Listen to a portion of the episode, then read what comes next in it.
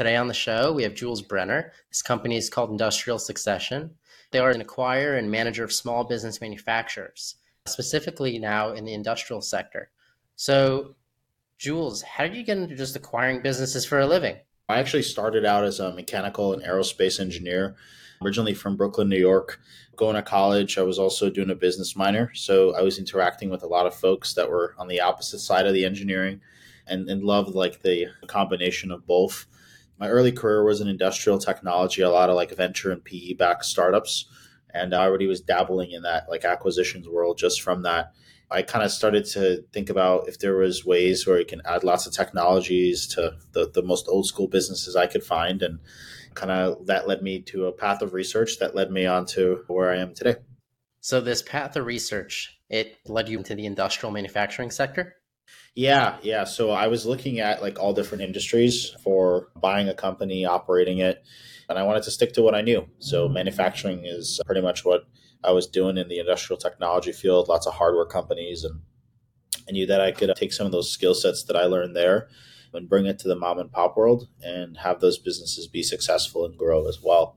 So, kind of stuck in manufacturing. We predominantly now focus on Southern California. I actually have a, there's a high density of manufacturers out in Southern California, particularly ones that are dealing with metals. So, purchased a current company now, which we can talk about in the space and have been looking to continue to expand to offer these owners of small mom and pop metal fabricators a good succession plan. How many companies are you looking at at any given time?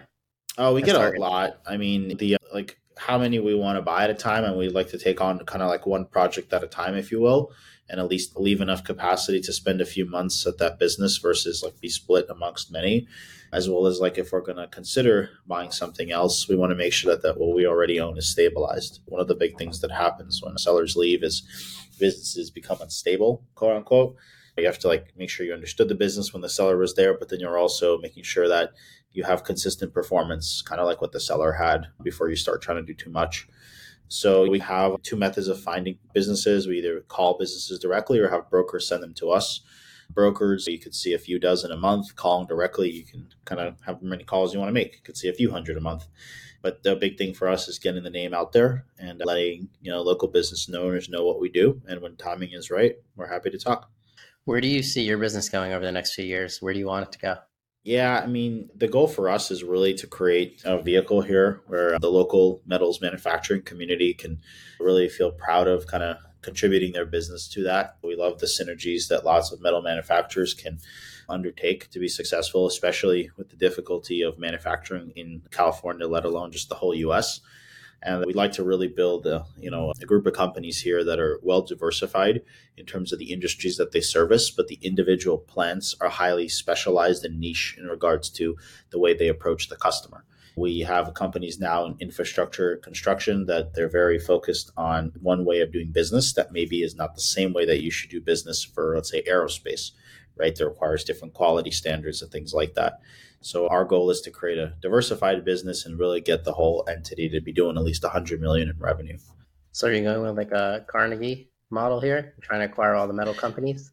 Yeah, similar. It's it's unfortunately really sad. You know, I moved out to California out of college, and that's where I, I used to see a lot of just meet mom and pop business owners, and it really sucks because like there's a a lot of people know about like the great succession, if they will, where a lot of you know the baby boomers are retiring in mass all over the U.S. and they have nowhere to put their businesses for the future. But it's particularly bad in Southern California, in the manufacturing metals community, where a lot of the folks they all know each other. They've been already hit so many times by like just cost of living in California, cost of doing business in California, manufacturing competition from other states as well as outside of the U.S. And on top of that, COVID, and now that they're all sick of the same complaints I get, traffic and taxes and all that, and they all just want to leave and go out to cheaper states like Idaho. So we're seeing a lot of those come to market, and I think in a, in in the mission of getting to that like Carnegie level scale, we also want to make sure as little of these businesses have to shut down without a succession plan. It's the saddest story we'll get when we hear about like a local shop that they just shut down, maybe from a vendor or something, and we're like, oh damn, we didn't we didn't let them know about what we do because if if they did, then we could have kept those jobs, we could have kept that that name alive in California. So you bring you're bringing a lot of efficiency when you go into these operations? Yeah, that that's a big part of it. So we're not a private equity group, so we don't have like a committed fund that we have to like deploy, collect management fees on, sell the company in 5 years, none of that stuff, right? We're big fans of the buy and permanent hold model, use recapitalizations to extract money out and uh, pay out dividends to uh, shareholders. And the way we can do that without having to also do some of the things that private equity is known for, such as like moving locations, changing the name, letting go of a bunch of staff, etc., is we focus on heavy uses of technology. So applying what I kind of used in my former career, we love using technology to help save us from like hiring for certain roles that then force us to like be very aggressive with uh, just expenses. So we save on that and then we use the technology to help us really throttle sales efforts so that we can get to an operating leverage standpoint earlier with less existing resources thereby keep people's jobs, but also make a much more stable business. And then as we start to continue to bring in partners and, and, buy other companies, we really start to get a strong feel on very like key detailed metrics. We literally have seen so many of these businesses now that we know how much a healthy metal manufacturer in Southern California should be spending on employee per square footage of real estate that they're on, down to like the age of the machines and, and you know, what useful life they have. So there's a lot of advantages, if you will, that come out by being like super hyper focused and localized. And we love the fact of like when we meet a business owner that maybe has been working in, I don't know, they do, they've been servicing aerospace for many years.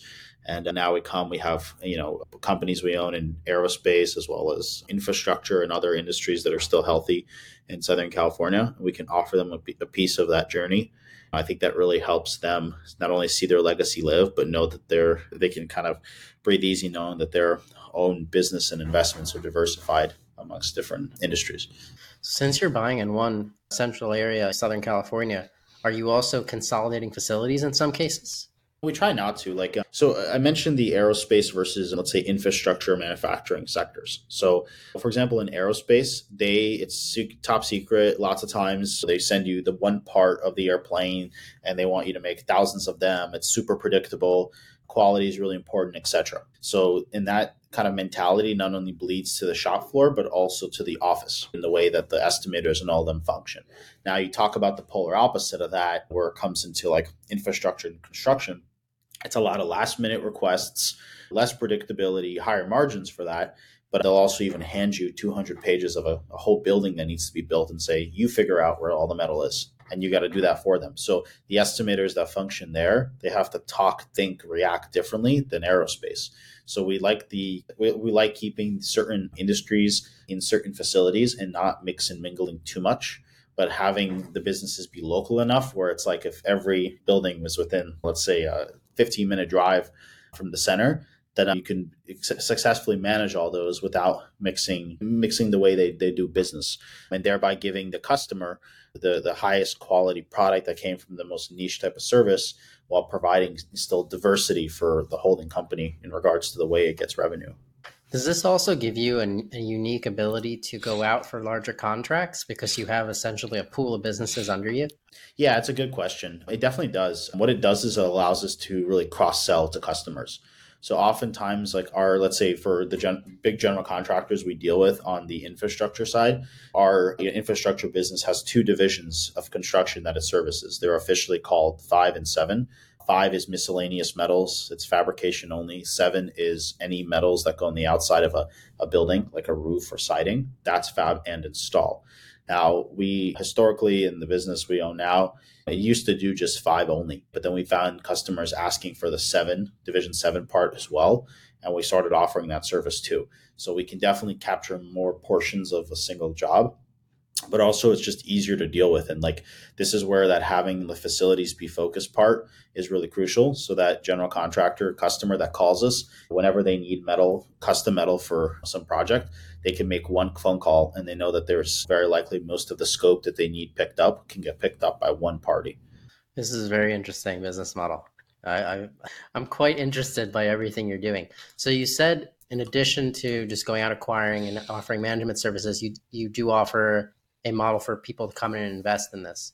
Yeah, yeah. So we're big fans of having this be entrepreneurs buying businesses from entrepreneurs, right? We think it's a very natural way to go versus like if you're dealing with a private equity fund, that money might have come out of a pension fund or from another country, whatever. And the story of like keeping like funds from like small business owners that you know maybe they, they themselves bought sold or successfully operate their companies have extra cash flows that they want to invest. They maybe don't have the you know the time or desire to or the risk appetite to go buy another business in full own it operate it whatever. We love that we're able to offer them a place to take a piece of the pie here and see that grow. And uh, current opportunity we've been operating we, we have a good pool of you know investors that have participated with us, most of which are operators of businesses themselves actively right now. And uh, we'd like to continue keeping that. We're very open to like the family offices and stuff like that if they ever want to talk to us too. But yeah, we, we definitely see partners as part of the journey uh, for growth. So if one of our listeners wanted to check out either how to invest or sell their business, how can they do so? Yeah, so sell their business. We, you can always reach out to us at deals at industrialsuccession.com. Right now, we've really been focusing on just local Southern California. But if anyone just wants to reach out and like talk about an interest for now or for the future, just like kind of like a, any big, many big transactions in someone's life, they often need planning. So happy to talk to people earlier than whenever they have that immediate date that they want to see themselves out either fully or partially from their businesses. And then on the investment side, I'm always looking to talk to partners. My email is jbrenner at industrial succession. It's Brenner with a B R E N N E R. I'm always happy to talk to folks if they're actively interested in participating in something like this.